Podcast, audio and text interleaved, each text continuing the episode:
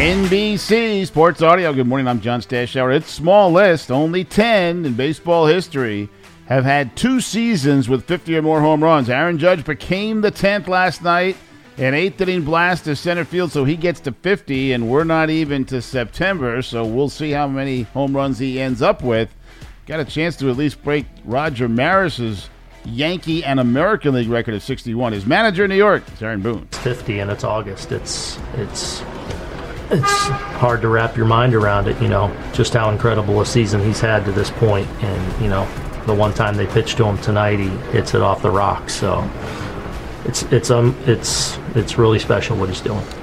Judge was not happy that it came in a Yankee loss, beaten by the Angels four to three. As Shohei Ohtani hit a two-run homer in the fifth inning, his 29th of the year. Albert Pujols has been suddenly hitting home runs like crazy. He's about to retire at age 42. Another one in St. Louis is 13 to 4 win at Cincinnati, and Pujols breaks Barry Bonds' record for most hif- different pitchers that he's homered against. He's now at 450. Dodgers won again. They made it 25 of the last 31. 3 2, 10 innings in Miami. They move 51 games over 500 as they go to New York to play the Mets in a battle of National League division leaders. Tony Gonsolin, who's 16 and 1 for the Dodgers, placed on the injured list with a strained arm, so he joins Clayton Kershaw. Of course, Walker Buehler done for the year.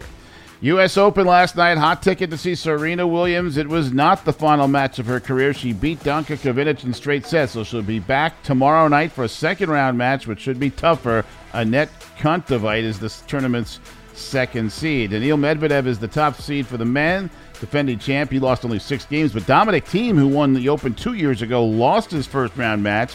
Fourth seeded Stefanos Tsitsipas lost his first round match, and 10th seed Taylor Fritz, the highest seeded American, was upset by Brandon Holt. That's Tracy Austin's son. Tracy Austin is a two time winner of the U.S. Open 1979 and 1981. Jimmy Garoppolo still with the 49ers. He got a no trade clause. His contract will call for making him six and a half million. He did not get cut, and for now, not getting traded. Get an edge on the sports books. Log on NBCSportsEdge.com. You're home with the latest news analysis to help make you make a more informed, better. Log on NBCSportsEdge.com.